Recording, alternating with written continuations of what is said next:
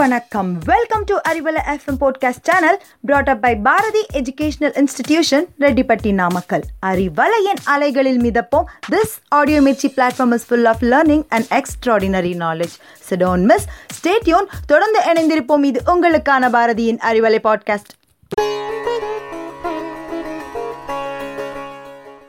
அறிவலை நேயர்கள் அனைவருக்கும் வணக்கம். பொதுவாகவே மார்க்கெட்டில் நம்ம கண்களில் பட்டும் பார்த்தும் பார்க்காமலோ நாம் கடந்து போகிற உணவுப் பொருள்கள் நிறைய இருக்குங்க. அதில் ஒன்று தான் பிரேசில் நட்ஸ் இது டிபார்ட்மெண்ட் ஸ்டோர்லையும் பெரிய பெரிய கடைகள்லையும் கிடைக்கும். இது கொட்டை வகையை சார்ந்தது. இந்த பிரேசில் நட்ஸ் பார்க்கறதுக்கு காவி நிறத்தில் இருக்கும். தென் அமெரிக்காவின் அமேசான் காடுகளில் தான் இந்த பிரேசில் நட்ஸ் வந்து விளையுது. செலினியம் மற்றும் கால்சியம் சத்து நிறைஞ்சது.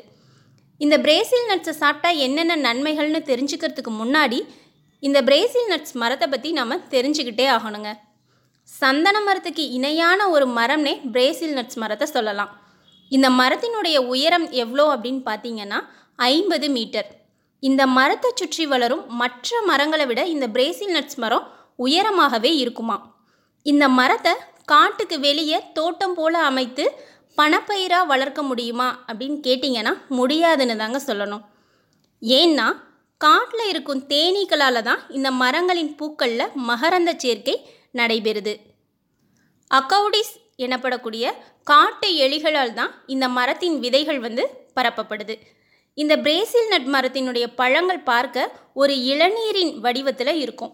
இந்த பழத்தின் உள்ளே பன்னெண்டுலேருந்து இருபத்தி நான்கு விதைகள் ஆரஞ்சு பழத்தை போல் தனித்தனியாக இருக்கும்.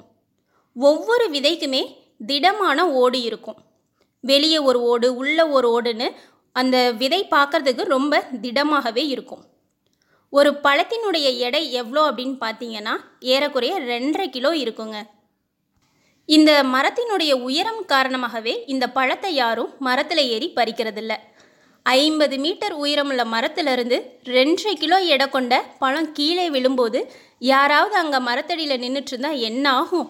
அதனால தான் இந்த பழத்தை சேகரிக்க போகிறவங்க ஹெல்மெட் போன்ற பாதுகாப்பான தொப்பிகளை அணிஞ்சிக்கிட்டு போவாங்க. காற்று அதிகம் வீசும் காலங்களில் காடுகளுக்குள்ளேயே போகிறத தவிர்த்துருவாங்க. இந்த பிரேசில் நட்ஸ்களை பல்லாயிரம் ஆண்டுகளாகவே அமேசான் காட்டைச் சேர்ந்த பழங்குடிகள் சாப்பிட்டுட்டு வராங்க. வெளியில் இருக்கிறவங்களுக்கு இப்படி ஒரு கொட்டை வகை இருப்பதே தெரியாது. பதினாறாம் நூற்றாண்டில் போர்ச்சுகீசியர் மற்றும் ஸ்பெயினை சேர்ந்தவங்க இந்த அமேசான் காட்டை சுற்றி பார்க்க வந்தபோது தான் இந்த பிரேசில் நட்ஸ்களை பற்றியே தெரிஞ்சுக்கிட்டாங்க. ஆயிரத்தி அறுநூற்றி முப்பத்தி மூணில் டச்சு வணிகர்களால் தான் இந்த பிரேசில் நட்ஸ் மரம் ஐரோப்பாவுக்கு அறிமுகப்படுத்தப்பட்டது. பத்தொம்போதாம் நூற்றாண்டு வரைக்குமே வட அமெரிக்காவுக்கு இந்த பிரேசில் நட்ஸ் கொட்டை வகையை பற்றியே தெரியாது. தற்போது இந்த பிரேசில் நட்ஸுகளை அதிக அளவில் இறக்குமதி செய்யும் நாடு எதுன்னு பார்த்தீங்கன்னா அமெரிக்கா தான். அதிக அளவில் ஏற்றுமதி செய்யும் நாடு பொலிவியா. பிரேசில் பொலிவியா பெரு போன்ற நாடுகளில் இந்த மரங்கள் சட்ட ரீதியாகவே பாதுகாக்கப்படுதுங்க. இந்த மரங்களை வெட்டுவது நம்ம நாட்டில் சந்தன மரத்தை வெட்டுவது போல பெரிய குற்றமா? பிரேசில் நட்டினுடைய ஓட்டை உடைப்பது ரொம்பவே கடினமான செயல்.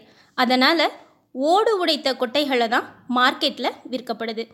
இதை அப்படியேவும் சாப்பிடலாம் வறுத்தும் சமைத்தும் சாப்பிடலாம். அது மட்டும் இல்லாமல் இதில் பேக்கரி போன்ற பொருட்களும் அதிகம் தயாரிக்கப்படுது. பிரேசிலில் பிரேசில் நட் கேக் வந்து ரொம்பவே பிரபலமானது. இந்த பிரேசில் நட்ஸ் சாப்பிடுவதால் என்னென்ன நன்மைகள் அப்படின்னு பார்த்தீங்கன்னா புற்றுநோய் கல்லீரல் அரிப்பு இதய நோய் மற்றும் வயதான தோற்றம் ஏற்படுவதை தடுக்குது. சர்க்கரை நோயை கட்டுப்படுத்தும். சூரிய கதிரிலிருந்து நமது சருமத்தை பாதுகாக்கும். நம்ம உடம்புல கெட்ட கொழுப்பை குறைக்குது. இரத்த சொகை ஏற்படாமலும் தடுக்குது. மூட்டு வலிகளை குறைக்கும். நமது இதயத்தை பலப்படுத்தும். என்ன நேயர்களே இன்றைக்கி நாம் பிரேசில் நட்ஸ் மரத்தை பற்றியும் பிரேசில் நட்ஸின் பயன்கள் பற்றியும் தெரிஞ்சுக்கிட்டோம். மீண்டும் உங்களை மற்றும் ஒரு பயனுள்ள தகவல்களோடு சந்திக்கிறேன். அதுவரை உங்களிடம் இருந்து விடைபெறுவது செல்வி. நன்றி வணக்கம்.